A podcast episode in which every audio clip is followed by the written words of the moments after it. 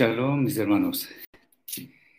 Con el permiso del Eterno vamos a estudiar eh, apartes de la Parashá Miketz, la número 10 del ciclo, y la encontramos en el libro de Bereshit, Génesis, capítulo 41, versículo 1, al capítulo 44, versículo 17. Y bien, como nuestra dinámica es de hacer ciertas preguntas y responderlas, entonces vamos a proceder con, con los temas que tenemos preparados para hoy. La primera pregunta que se nos ocurre es, ¿por qué el, faraón, Faro, es el depositario de los sueños que tenían que ver con el futuro de la nación de Misraim? Uno dice, bueno, una, una persona que no era del Eterno, que no tenía, eh, digamos, el gobierno sobre el pueblo escogido, sino sobre una nación idólatra. ¿Por qué él? Bueno, hay que tener en cuenta que un líder es una persona que tiene una gran importancia dentro de la comunidad en la cual habita.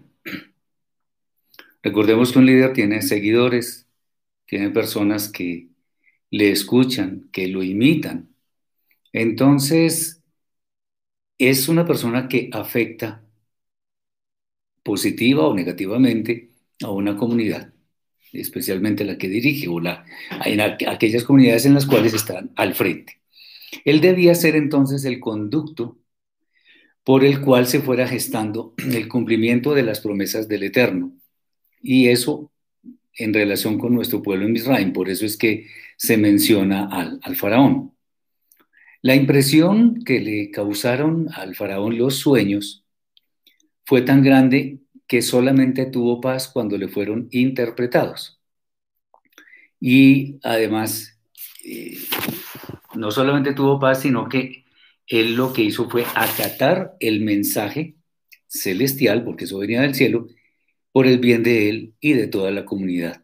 En este caso, de todo el país de Misraim, de Egipto. Tengamos en cuenta que no solamente es un privilegio para los sadikim, para los justos, que el Eterno revele en forma directa, literal o alegórica su voluntad.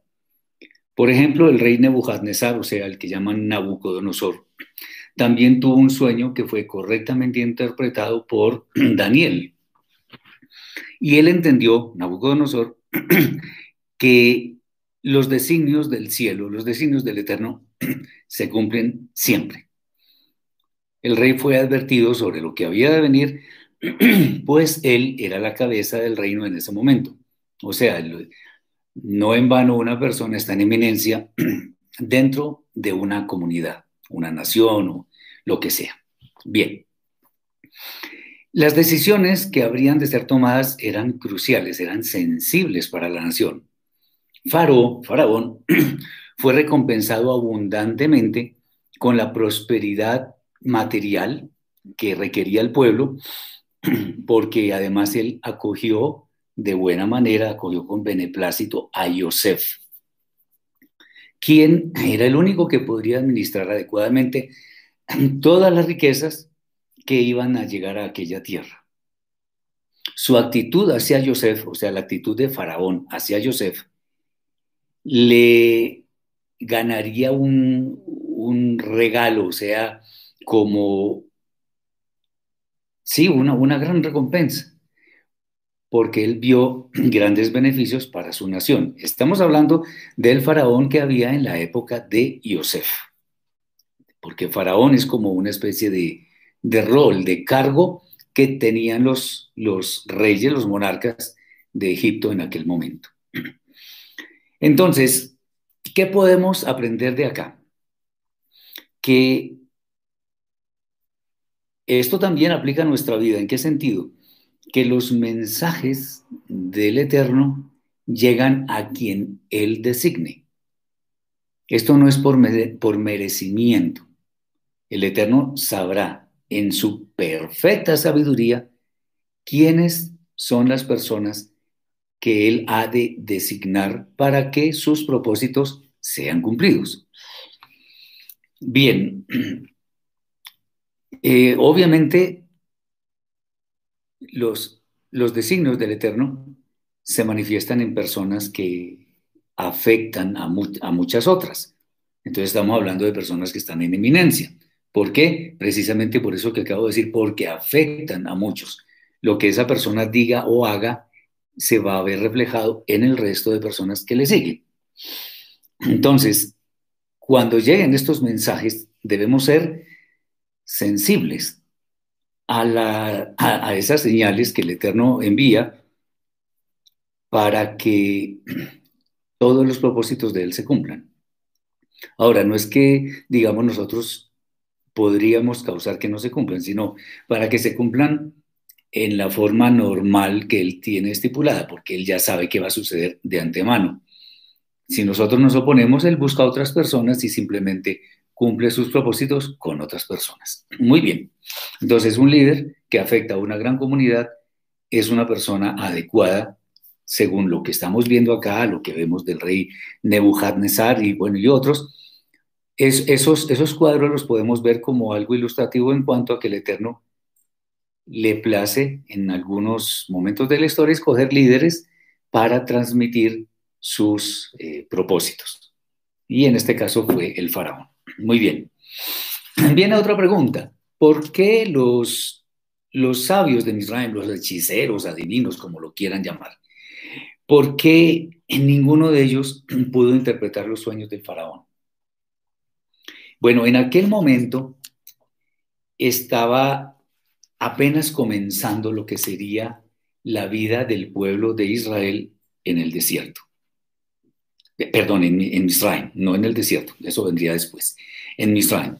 Solo alguien que tenga la suficiente sensibilidad espiritual que nace de una verdadera relación con el Eterno, bendito sea, puede interpretar correctamente. Eso no es que cualquier persona interprete, no. Los magos de ese país estaban en, en una evidente idolatría estaban sumidos en una postración espiritual terrible que era llena de idolatría. Eh, obviamente, ellos no tenían comunicación con el Eterno, eso es obvio.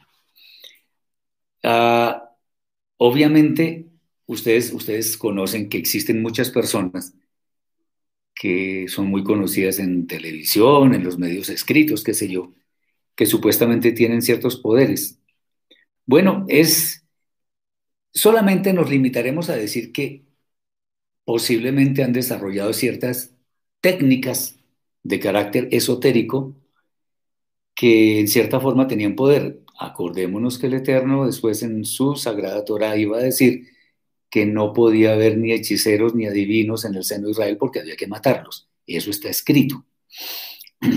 Pero en realidad, independientemente de todas esas técnicas o esos trucos que utilizaran, no tenían intimidad, no tenían comunicación con el Eterno, bendito sea. Eh, ciertamente, el, el tema de la sabiduría, el conocimiento de todas las cosas ocultas es potestad del Eterno, pero también es potestad de Él otorgarle el conocimiento de esas cosas ocultas a quien él estime conveniente.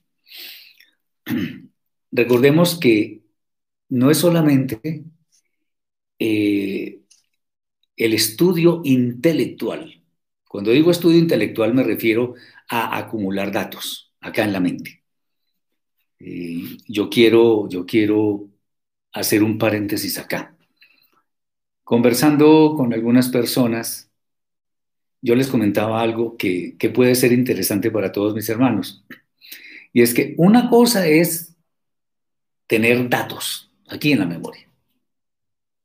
Tener buena memoria, tener muchos datos acumulados. Otra cosa bien diferente es tener conocimiento, porque los datos simplemente es un inventario de cosas que yo tengo en la cabeza, pero el conocimiento eh, ya es otra cosa. El conocimiento ya es saber cómo usar esos datos. No en vano dice la escritura que el principio de la sabiduría es el temor al eterno. y en otros casos dice el conocimiento, el principio del conocimiento. O sea, todo esto tiene que ver con tener una relación íntima con el Eterno. Entonces, una cosa, la memoria con sus datos, el inventario de datos y otra cosa, el conocimiento, que es saber cómo se utilizan los datos. Pero la sabiduría, si ahondamos un poco más, la sabiduría es practicar adecuadamente las cosas con base en ese conocimiento que tenemos. Eso es. Entonces, es superior la sabiduría al conocimiento, porque la sabiduría implica conocimiento, pero además implica otras cosas. Muy bien. Eh, entonces, ¿por qué estoy diciendo esto? Porque no es solamente por estudiar, a ver, ¿cómo lo, cómo lo, planteamos? Estudiar Torah no es simplemente ponerme a revisar los versículos, a leer, a meditar, a aprendérmelos de memoria. Bueno, eso es bueno, eso es bueno indudablemente. Pero es que eso no es suficiente. Entonces, para, para que el Eterno, digámoslo así coloquialmente, se fije en nosotros, debemos aplicar sabiduría en nuestras obras porque es mediante la sabiduría eh, eh, como obtenemos la misericordia del Eterno. ¿Por qué? Porque es mediante la sabiduría que mostramos fe obediente hacia la Torah del Eterno. Y fe obediente es escuchar, creer y actuar. Entonces, eso es lo que le faltaba a los magos de, Israel, de, Egipto. Eh, obviamente, cualquier tipo de, de dádiva celestial le llega a una persona, ¿por qué? ¿Por méritos? Simplemente por misericordia. Porque nosotros no merecemos nada. Simplemente por misericordia el Eterno nos concede sus dádivas y entre esas están los dones, está la sabiduría, está la capacidad de hacer muchas cosas, etc. ¿Se acuerdan que cuando, ya lo veremos si el Eterno lo permite, cuando se está construyendo el Mishkan, el Eterno le da sabiduría, conocimiento y todo lo necesario a las personas que iban a elaborar los objetos del santuario. Bueno, él sabe a quién le da qué cosas. Bien, entonces, eh, esa misericordia que, que el Eterno da a quienes le place, que normalmente son sus escogidos, es porque ellos han de ser sus servidores para sus propósitos. Eso es, eso es muy interesante. Por esta razón es que es materialmente imposible, imposible que el Eterno le hubiera dado esa sabiduría, ese conocimiento a los magos de Egipto. Por lo tanto, no podían interpretar los sueños del faraón. Eso fue simplemente algo que el Eterno no permitió. Los privilegios, entonces, entendamos, no son merecimientos nuestros porque no merecemos nada del Eterno, sino porque al Eterno le plació hacerlo. ¿Por qué escogió el Eterno al pueblo de Israel? Entonces habrá muchos que defiendan al pueblo de Israel porque sí, que el, es el pueblo que iba a cumplir con el Eterno y no sé qué cosas. No necesariamente, porque el Eterno dice, yo los escogí no porque fueran el pueblo más grande ni el mejor. Él amó a Israel Miren, me disculpan el término que voy a decir, pero espero que así entendamos cómo son los designios del Eterno. ¿Por qué escogió el Eterno al pueblo de Israel? Me perdonan, pero es, coloquial, pero me perdonan. Escogió a Israel porque le dio la gana. Punto. Él es soberano. Él no tiene que pedirle permiso a nadie, ni consultar, ni no. Escogió a Israel porque quiso, porque le plació o por lo que acabo de decir. Nada más. Ahora, que, era el pueblo el mejor y que no sé qué, no, no. habiendo sido el pueblo escogido, miren cómo se quejó el pueblo de Israel. Cómo hizo, cómo cometió idolatría después de haber recibido las tablas. ¿Se dan cuenta? Entonces, el Eterno escoge a quien le place y no tenemos ningún derecho de cuestionar esa voluntad del Eterno que es buena, agradable y perfecta. Muy bien. Ah, a ver, ¿de quién es el mérito de que Joseph fuera quien hubiese comparecido ante Faraón para interpretar esos sueños? Bien, en realidad, eh, otra vez, no podemos hablar de ningún mérito. ¿Qué dice por allá el libro de Coelet, Eclesiastés, capítulo 7, versículo 20? dice, ciertamente no hay hombre bueno en la tierra, no hay hombre justo en la tierra que haga el bien y nunca peque. Y como la paga del pecado es la muerte, ¿qué es lo que merecemos todos? Bueno, los que pensaron que lo que merecemos es morir, esa es la respuesta. No merecemos más. Por eso es que cuando nos viene algo es por misericordia. No podemos decir, es que yo me merezco tal cosa. No, no me merezco nada. Lo único que me merezco es ser condenado por allá en la, en la oscuridad eterna. Eso es lo único que merezco. Por misericordia, el Eterno envió a Yeshua para expiar nuestros pecados. Bueno, pero no quiero salirme del tema. Entonces, más bien, eh, más que mérito, porque no lo hay, podríamos hablar de ciertas acciones que fueron, entre comillas, agradables al Eterno. ¿Por qué digo entre comillas? Porque no podemos pretender que literalmente oíganme bien, literalmente nosotros podamos agradar al Eterno. Acordémonos que Él es inmutable.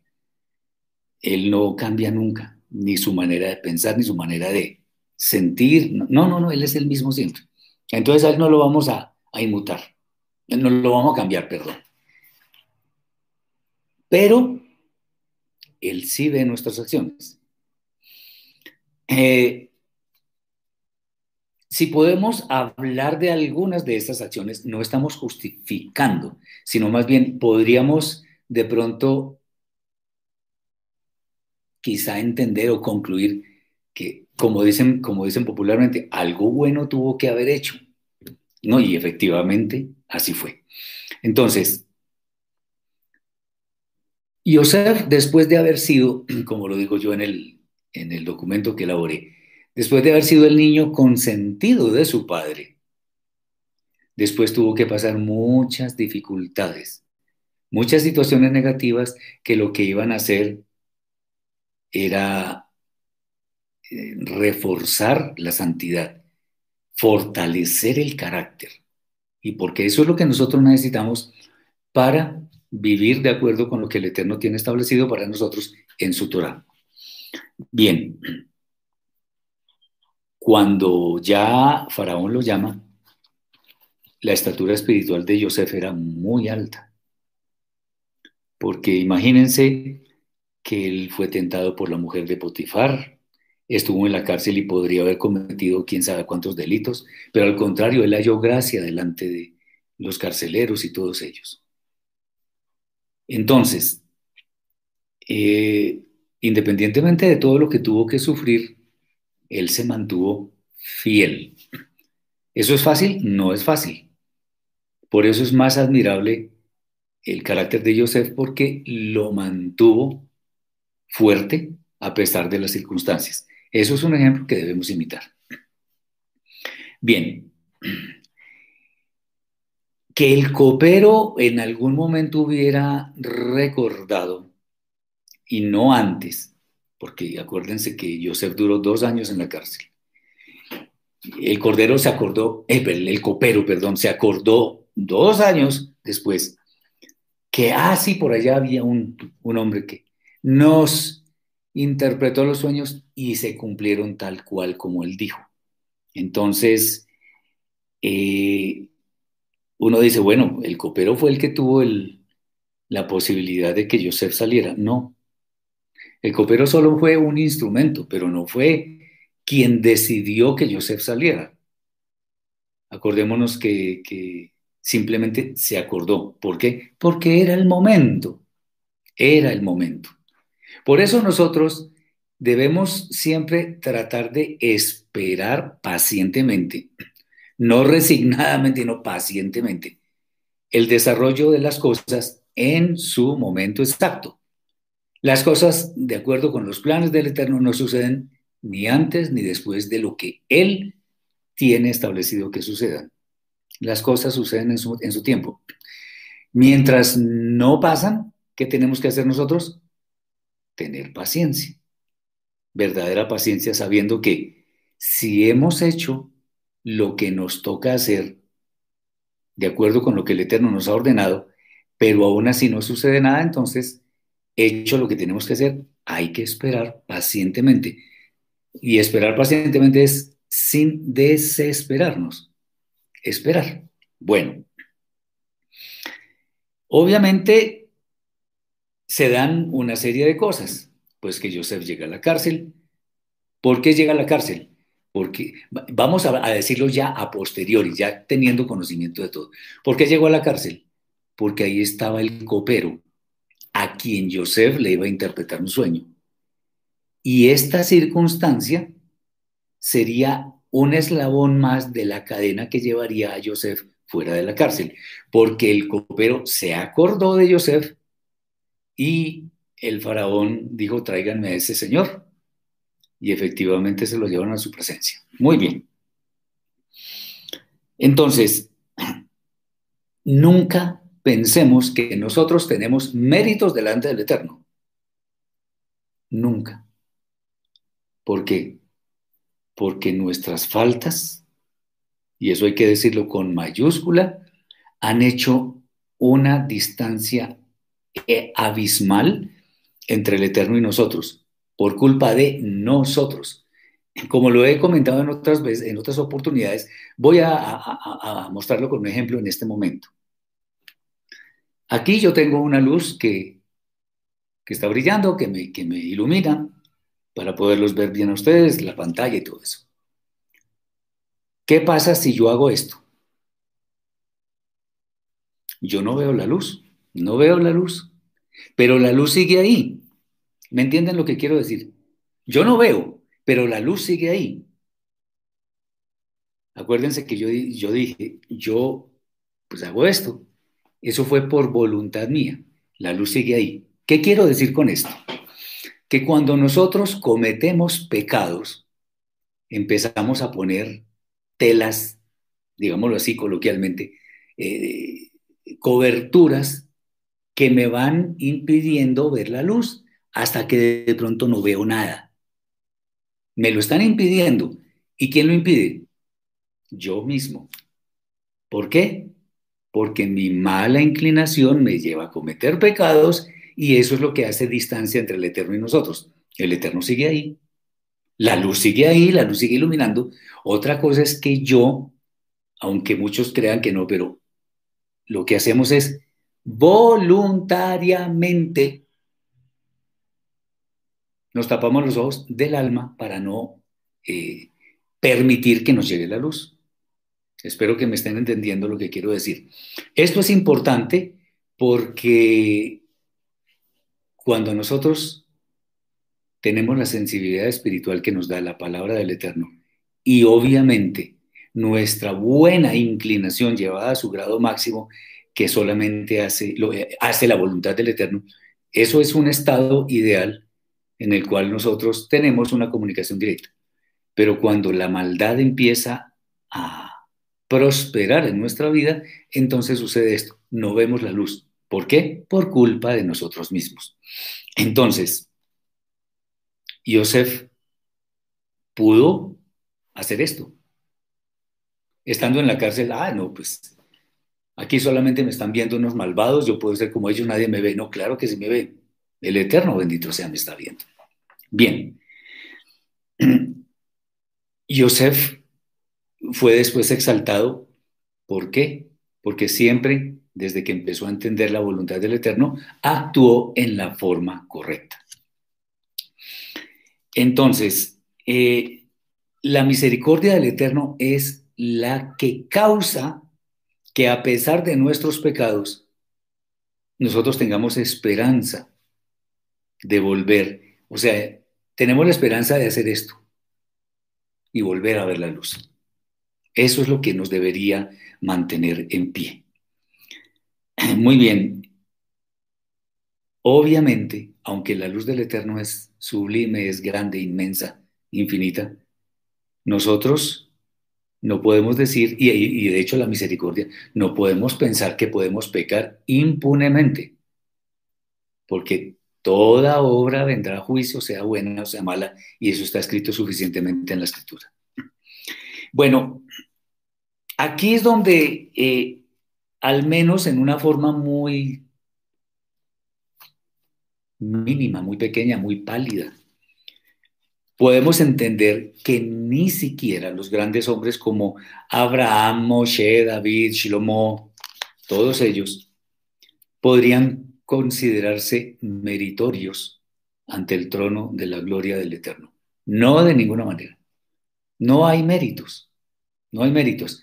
Me disculpan que ponga ese ejemplo otra vez, pero en el judaísmo rabínico sí se habla de méritos que los méritos de los patriarcas, que los méritos de los rabinos, que los méritos de sí sé cuándo.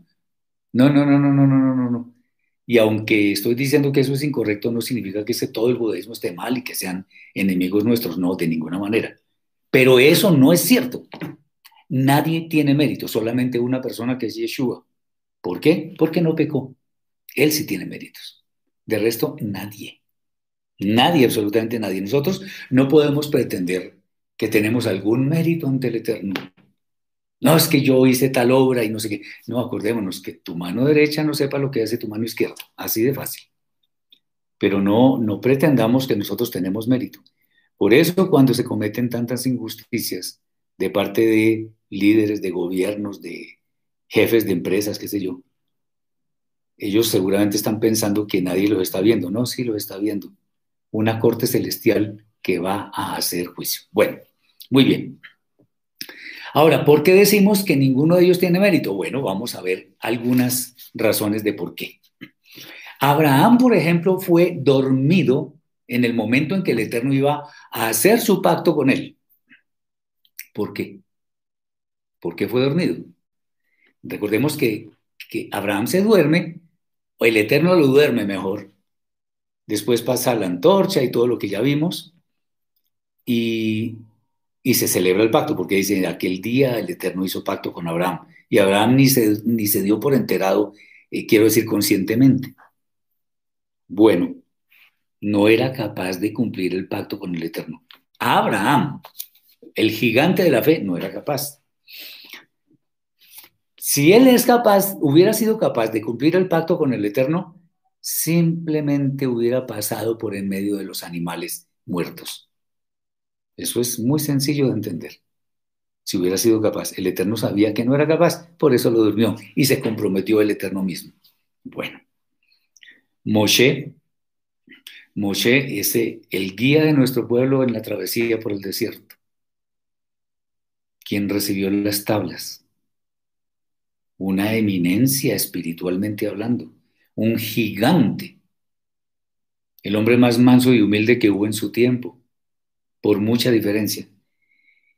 Él estuvo con grandes comodidades en el palacio del faraón, sin embargo, prefirió estar al lado de nuestro pueblo y lo guió con humildad, porque eso hay que decirlo, durante 40 años por el desierto y durante ese tiempo resistió estoicamente rebeliones, quejas, descontento del pueblo de Israel e incluso él mismo le oró al Eterno, le dijo, si quieres, bórrame pero que no, no desapareciera el pueblo de Israel.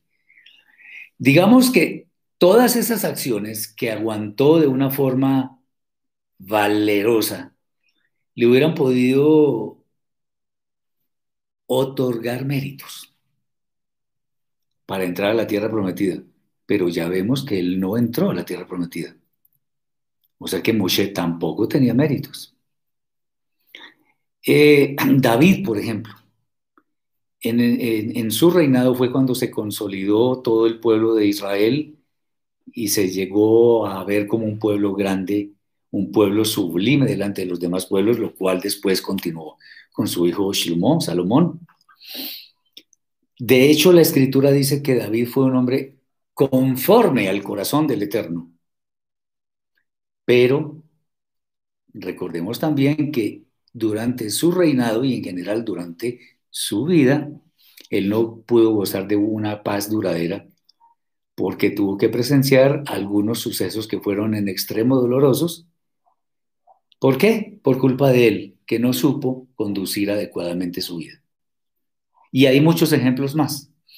Entonces, lo que nos sobreviene cuando es positivo, digámoslo así, no, ni siquiera pensemos por un momento que es, un, que es algo que nosotros merecemos. No de ninguna manera. Nosotros no merecemos absolutamente nada de eso. Si el Eterno extiende su misericordia sobre nosotros es porque Él lo decidió, no porque nosotros lo merezcamos. Y Él no consulta a nadie, Él decide, porque sus decisiones son perfectas. Él sabe cuándo, cómo, dónde y con quién hacer las cosas. Él sabe. ¿Y por qué las hace así? Porque sí, porque su sabiduría nosotros no tenemos ningún derecho de cuestionarla. Bien, es posible que nosotros veamos en ciertas personas acciones muy valerosas, muy misericordiosas, de mucha bondad. Sí, claro que lo, lo podemos ver. Sin embargo, todas esas personas, nosotros incluidos, todos podemos hacer cosas buenas, todos pecamos. Pero hay una sola persona que no pecó, que es Yeshua, nuestro Mashiach, el Redentor de Israel. Eh, él es el único que puede, en cierta forma, alegar que sus acciones son meritorias. Él no pecó. Pero, pero él en realidad nunca, nunca eh, reclamó absolutamente nada, menos al Eterno. Lo que nosotros debemos hacer en consecuencia, entonces, es agradecer al Eterno por todas sus dádivas, por todos sus regalos, por toda su misericordia. Entonces nosotros no tenemos absolutamente ningún mérito. Y esa es, digamos, la palabra clave de esto que estamos preguntando. ¿De quién fue el mérito de que José fuera llamado para el tema de los sueños del faraón? De nadie. Ahí no hubo mérito de nadie. Simplemente se dieron eh, unos acontecimientos encadenados uno detrás del otro que llevaron a que José fuera exaltado a la posición del segundo en el reino. Pero eso no quiere decir que tuviera mérito. Porque acordémonos, hermanos, que nosotros debemos ver las cosas, si es que en, realidad podemos, debemos verlas con, las, con la óptica del Eterno, no con la óptica de los seres humanos, que somos falibles, pecadores. Entonces tengamos en cuenta eso. Y obviamente, Joseph en gran parte lo hizo. Él reconoció en todo la mano del Eterno.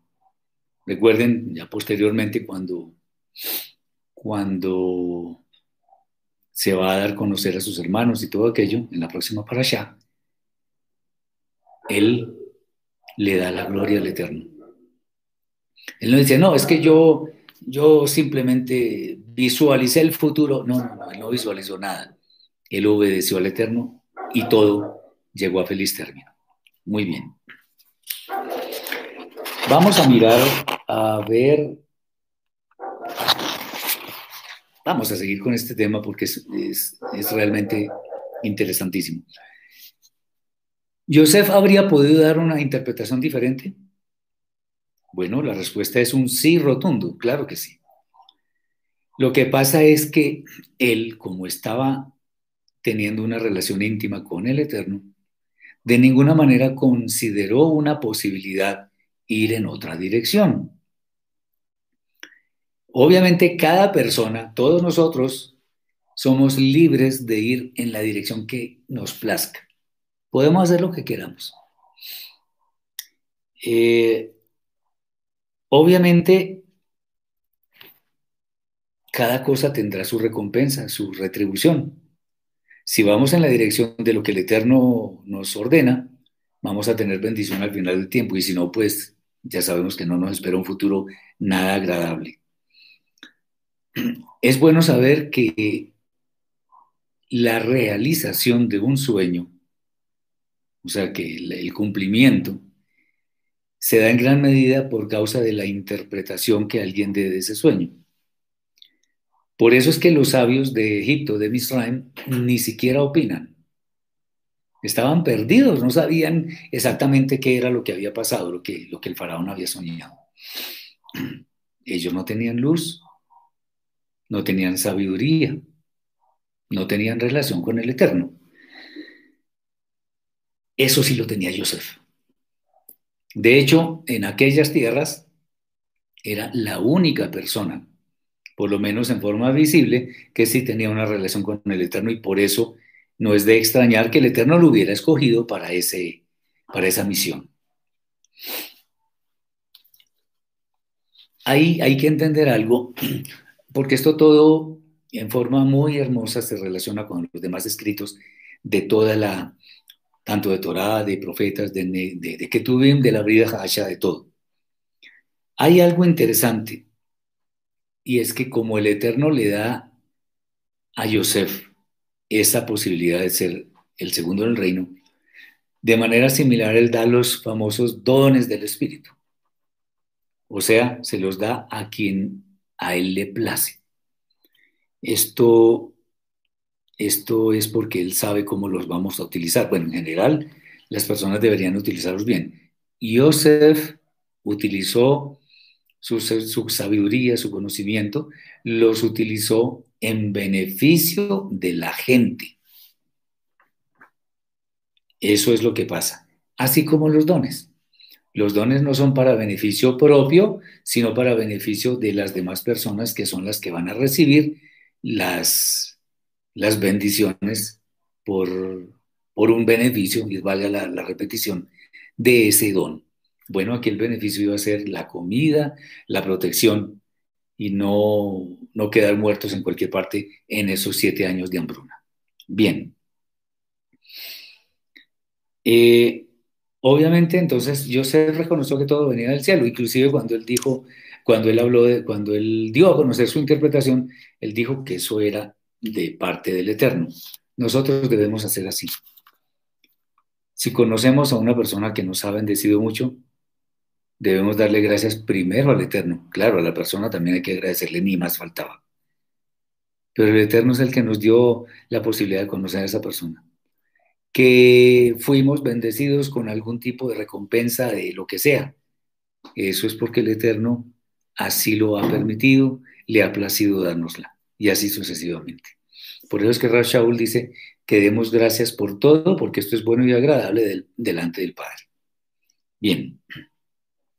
Tengamos en cuenta algo, y es que si vemos que un sueño realmente corresponde a un mensaje del cielo, tenemos que ser muy cuidadosos, muy meticulosos, tomar eso como con pinzas, porque la interpretación es importante.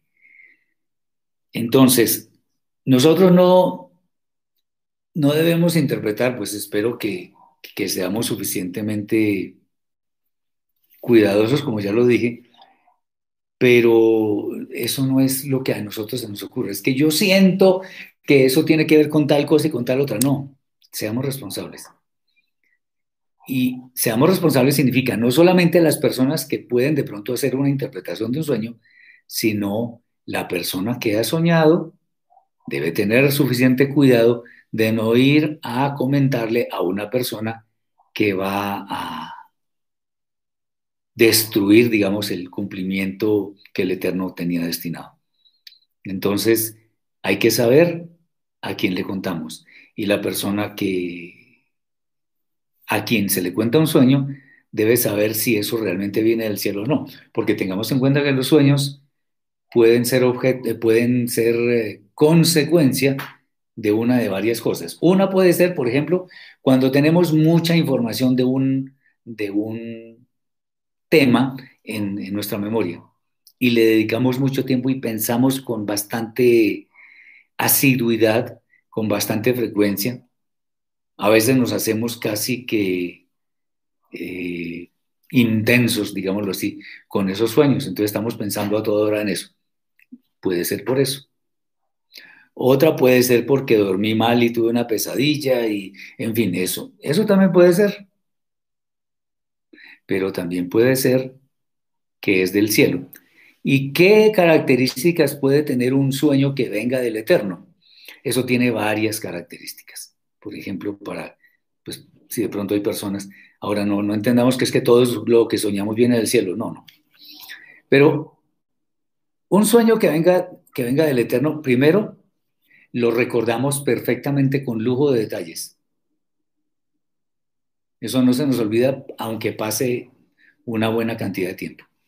Otra cosa que sucede es que ese sueño puede repetirse, el mismo sueño, sin que yo necesariamente esté obsesionado con, con un tema. No, el sueño puede repetirse. Y recordemos que cuando el Eterno repite algo es porque quiere que urgentemente nosotros le pongamos cuidado a eso que Él está transmitiendo, porque va a haber el cumplimiento de algo que puede ser un juicio o qué sé yo. El Eterno sabrá.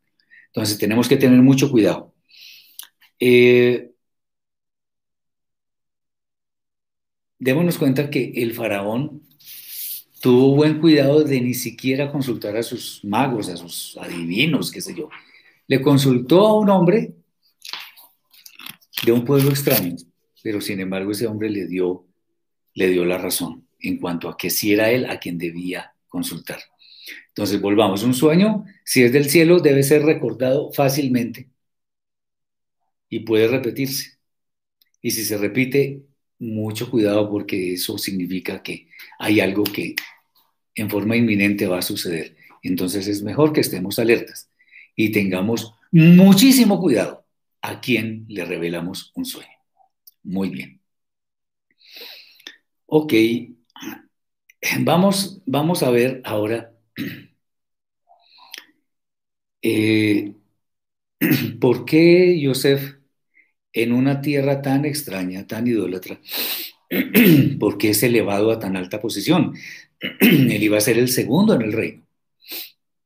Qué interesante. En una tierra extraña, pagana. Bueno, lo primero que hay que, hay que entender es que el faraón de ese momento, acordémonos que el libro de Shemot, Éxodo, empieza diciendo que los hijos de Israel se multiplicaron de gran manera y que ya el faraón, este faraón ya no existía, sino que vino otra, otra dinastía muy diferente. Pero este sí, eh, digamos, eh, Joseph halló, gracia en los ojos de él y él fue muy bondadoso a tal punto que lo elevó al segundo cargo. ¿Por qué? Pues el faraón tampoco era bobo. Él, él realmente reconoció la sabiduría de Joseph su carácter, su comportamiento y se dio cuenta que ese hombre sí podía administrar. Fíjense ustedes que cuando Joseph interpreta el sueño, eh, él no dice, él dice muy humildemente, le sugiero al faraón que se busque a un administrador para que, para que tenga, eh, para que guarde las cosas, para que las administre en tiempos de hambruna, porque viene eso y entonces... Y el faraón, ni corto ni perezoso, dijo inmediatamente, pero ¿quién mejor que este hombre que me acaba de interpretar?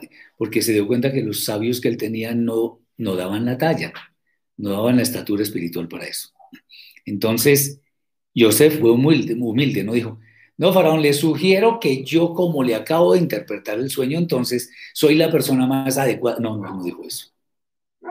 Dijo, sugiero al faraón que busque a un hombre que tenga la capacidad para esto. Y seguro que lo hizo humildemente. No lo dijo, no, pues aquí no hay nadie, pues obviamente me va a escoger a mí. No, no, lo hizo con, con la actitud correcta. ¿Por qué afirmo yo esto? Porque el Eterno después seguiría recompensando a Joseph con muchas cosas más por su comportamiento y porque siempre le dio la gloria al único que la merece, que es el Eterno bendito sea. Muy bien. El, faraón se dejó guiar. Eso también es humildad. Fíjense que cuando nosotros estamos buscando a alguien que nos ayude, que nos enseñe, ya eso es una actitud humilde, porque entendemos que no nos las sabemos todas. Buscamos a alguien que sepa un poquito más que nosotros para que nos ayude a entender todo lo que el Eterno quiere para nosotros. Eso es humildad. Entonces el faraón dijo, no, pues fuera, fuera de que era un extraño y seguramente más joven que él, pero, pero él vio algo, dijo, uy, este hombre tiene, tiene algo muy especial. Y en verdad sí era porque no lo defraudó. Bueno, incluso de hecho es bueno que, o sea, de pronto el, faraón trajo a colación el comportamiento que tuvo Joseph en la casa de Potifar, porque Potifar era un hombre que estaba en eminencia, el comportamiento que, que tuvo en la, en la prisión. Bueno, allá no se descompuso Joseph, sino conservó su, su ecuanimidad, su compostura, y por eso el Eterno lo sacó de allí. Tengamos en cuenta algo, cuando nosotros en nuestra vida diaria optamos por ir eh, hacia el camino de la obediencia a las mismas del Eterno, sin duda vamos a ser librados de muchas circunstancias adversas. Eso hay que tenerlo muy claro. Si nosotros estamos haciendo el bien, el Eterno nos va a, a proteger. Vamos a ver si encuentro rápidamente en la carta a los romanos que hay un, un texto que es bastante interesante. Eh, aquí está. Dice capítulo 13, versículo 3, dice, porque los magistrados no están para infundir temor al que hace el bien, sino al malo. ¿Quieres pues no temer la autoridad? Haz lo bueno y tendrás alabanza de ella, porque es servidor de Elohim para tu bien. Pero si haces lo malo, teme, porque no en vano lleva la espada, o sea, la autoridad, pues es servidor de Elohim, vengador para castigar al que hace lo malo. Si hacemos lo bueno, no deberemos temer. Ahora, uno, uno se pregunta, bueno, desviándome un poquito del tema, uno pregunta, bueno, pero ¿por qué a tanta gente buena le suceden cosas malas?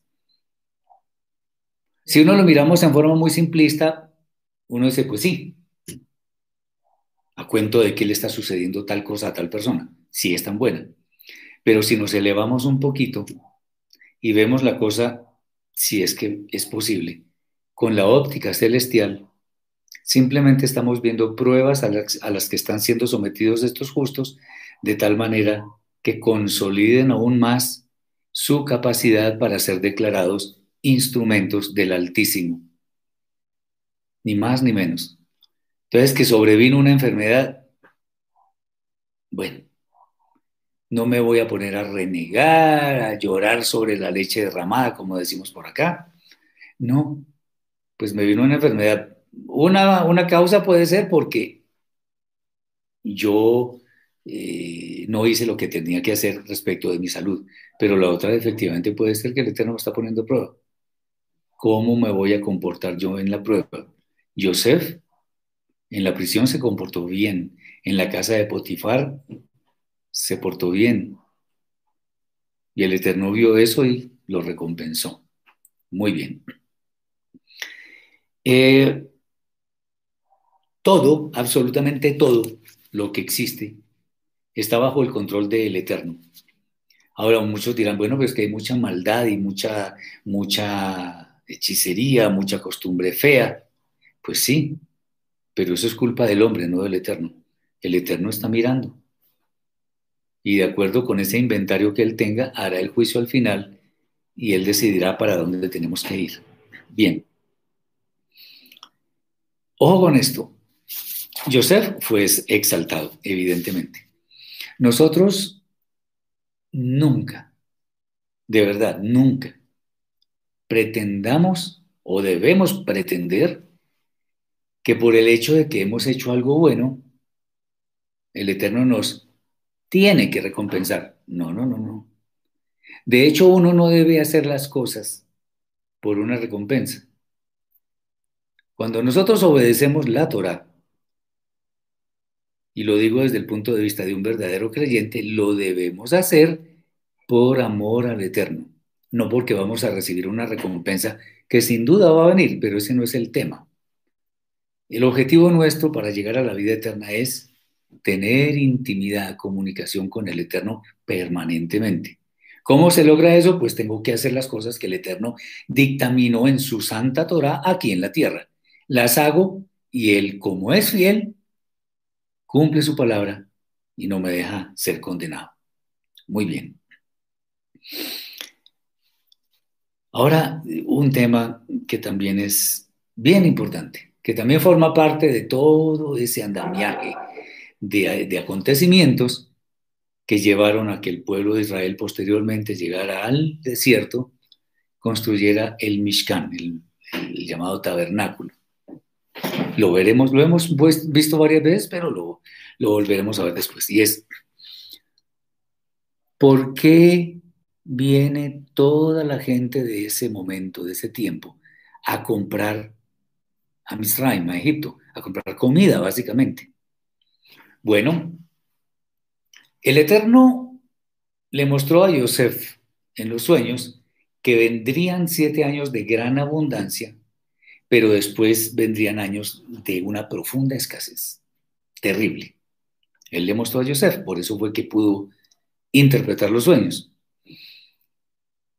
Pero no solamente iba a suceder en Egipto, sino también en las regiones circundantes. Eh, obviamente, eh,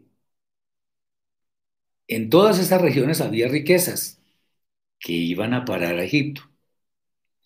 Y esas riquezas iban a ser meticulosamente administradas por Yosef. Para no morir de hambre, la única opción que tenía la gente en las regiones de afuera era bajar a Egipto a conseguir alimento. Y obviamente la gente sin ninguna duda se, se, se mueve hacia allá. Entonces, la otra pregunta, dentro de la primera pregunta que se puede ocurrir es, ¿por qué el Eterno causa esa hambruna? ¿Por qué? Eh, es bueno tener en cuenta que nada de lo que el Eterno hace es casual. A Él nada se le olvida. Él, como les decía yo anteriormente en, en otras oportunidades, y lo voy a decir en esta, tengamos en cuenta lo que voy a decir. Las palabras suerte, azar, casualidad, posibilidad, probabilidad, coincidencia, suerte, eso no existe en términos del eterno. No existe. Como el eterno ya sabe qué va a pasar, de antemano lo sabe. Entonces, la suerte, el azar, la probabilidad, todo eso que acabé de mencionar, son ni más ni menos manifestaciones de la voluntad del Eterno. Por eso es que anteriormente, en aquellas épocas, lo que se ha traducido como echar suertes, no era jugar a los dados a ver quién tenía que hacer algo, qué sé yo. No. Echar suertes en aquel entonces era buscar la voluntad del Eterno. Eso es echar suertes buscar la voluntad del Eterno. O sea, vamos a suponer, simplemente vamos a suponer. No estamos eh, diciendo que eso fuera literalmente así. Vamos a suponer que tenemos seis opciones para hacer algo con un proyecto, qué sé yo. Entonces, un proyecto es comprar una casa, el segundo proyecto es un negocio, el tercer proyecto es hacerse de acá a, a una gente, el cuarto es de pronto hacer una fundación, el quinto, bueno, qué sé yo, seis proyectos. Y vamos a mezclar un poco las cosas de ahora con las de antes, pero para que me entiendan. Entonces, si, si realmente esas son las opciones que verdaderamente tenemos, decimos, vamos a echar suertes a ver qué es lo que el Eterno quiere que hagamos. Y como un dado tiene seis caras, por eso digo que mezclar lo de ahora con lo de antes, pero simplemente para ilustrar. Vamos a ver qué es lo que el Eterno quiere. Entonces echamos el dado y nos salió un número. Ah, el Eterno quiere que hagamos tal cosa. Eso era lo que se hacía antes, averiguar la voluntad del Eterno. Algunos dicen, por ejemplo, que en el famoso en los famosos Urim y Tumim era como una especie de pergamino en el que había, estaban escritas las letras hebreas y se iban iluminando en la medida en que iban dando la respuesta. Puede ser, no importa. Echar suertes es eso. Echamos el dado y ahí, el Eterno dijo que hay que hacer tal cosa. No es que, ay, pero es que a mí como que eso no me suena. Volvamos a echar suertes. No, no, no, no, no, no. Con el Eterno, al Eterno no lo podemos manipular, ni podemos engañarlo ni jugar con él. No. Lo que él dice, eso es. Entonces, echar suertes es buscar la voluntad del Eterno. Entonces, eh, otra vez, volvemos al tema. ¿Por qué causó la hambruna al Eterno? No es casualidad, no fue casualidad. Eh, todo lo que ocurría estaba siendo inspeccionado, vigilado, controlado por el Eterno. Entonces, eso, ¿qué fue lo que pasó con, qué fue lo que pasó con ese acontecimiento? Bueno, eso era parte, oíganme bien, parte de la cadena de acontecimientos que el Eterno le prometió a Abraham, porque dice la Torah así. Entonces el Eterno dijo a Abraham, ni siquiera era Abraham, sino Abraham. Entonces el Eterno dijo a Abraham, ten por cierto que tu descendencia morará en tierra ajena y será esclava allí y será oprimida 400 años. Mas también a la nación a la cual servirán, juzgaré yo, y después de esto saldrán con gran riqueza. Si nos damos cuenta, entonces el Eterno ya sabía cómo era que iba a suceder este asunto. Una forma era que hubiera una hambruna, ¿para qué? Para que se concentraran todas las riquezas posibles en Egipto. Y al concentrarse las riquezas en Egipto, iba a llegar un momento en que ya tenían lo suficiente para cuando fuera necesario que el Eterno dijera que saliera la gente de, Egipto, la gente de Israel. No era necesario que el Eterno dijera, sino para cuando el Eterno tuviera dispuesto. Entonces, cuando llega la maldad a Canaán, es cuando el Eterno dice al pueblo de Israel, bueno, nos vamos. ¿Y qué causó? que eso fue en la décima visita que le hizo Moshe, o que le hicieron Moshe y Aarón al faraón de entonces, a decirle, deja ir a mi pueblo para que, para que se vaya, para que me sirva en el desierto. Y él al final, el pueblo salió y le pedían joyas, alhajas, le pedían riquezas a los egipcios, y los egipcios, con tal de que se fuera esa plaga, lo digo coloquialmente, le daban lo que fuera, vaya, se coja lo que está allí, mire lo que está allá, aquí tengo tal cosa, salieron llenos de riquezas. Pero eso ya estaba presupuestado por el Eterno desde los tiempos de Abraham. Estamos viendo, ¿verdad? Qué cosa tan hermosa como el Eterno va logrando que las cosas se hagan. Entonces, desde Abraham se estaba anticipando esos sucesos. Misraim, Egipto, se estaba llenando de riquezas. ¿Cuándo? En la hambruna. Y esas riquezas que quedaban en, cabeza de Faraón y de los egipcios eran las que iba a tomar el pueblo de Israel cuando saliera de allí la noche de Pesaj, cuando el cordero que murió y que murieron los primogénitos, los israelitas le pidieron eh, muchas cosas a los egipcios y ellos, con tal de que se fueran, le dieron todo lo que fuera necesario. Bien. Entonces, el Eterno tuvo una provisión inmensa cuando el pueblo salió, o mejor, cuando le confió a Abraham sus promesas, él ya estaba haciendo la provisión, o ya la tenía lista.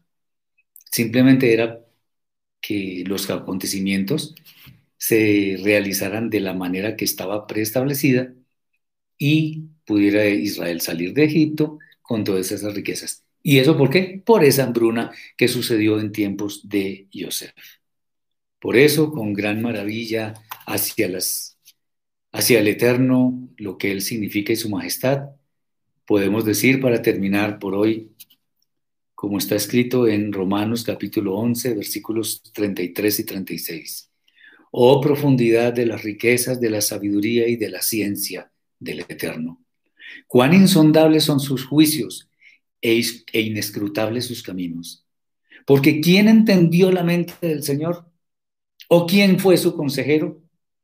¿O quién le dio a él primero para que le fuese recompensado?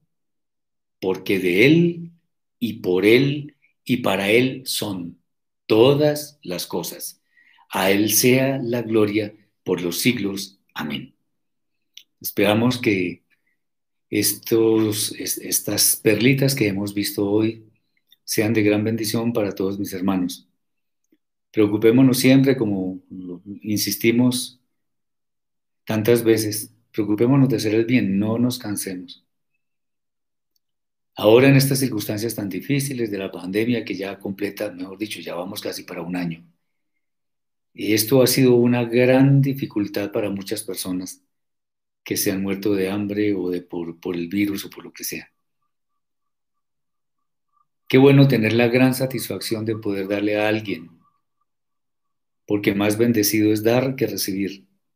Qué bueno sería que el Eterno mueva a misericordia en nuestro corazón para que podamos hacer el bien a tantos que lo necesitan. Entonces, mis hermanos, el Eterno ponga eso en sus vidas y dejémonos guiar por Él. Les deseo un, un Shabbat lleno de bendiciones, de alegría, de bienestar y sobre todo de conocimiento y sabiduría en la Torah del Eterno. Muchas gracias por su atención. Les deseo un bendecido Shabbat. Shabbat, shalom a todos mis hermanos.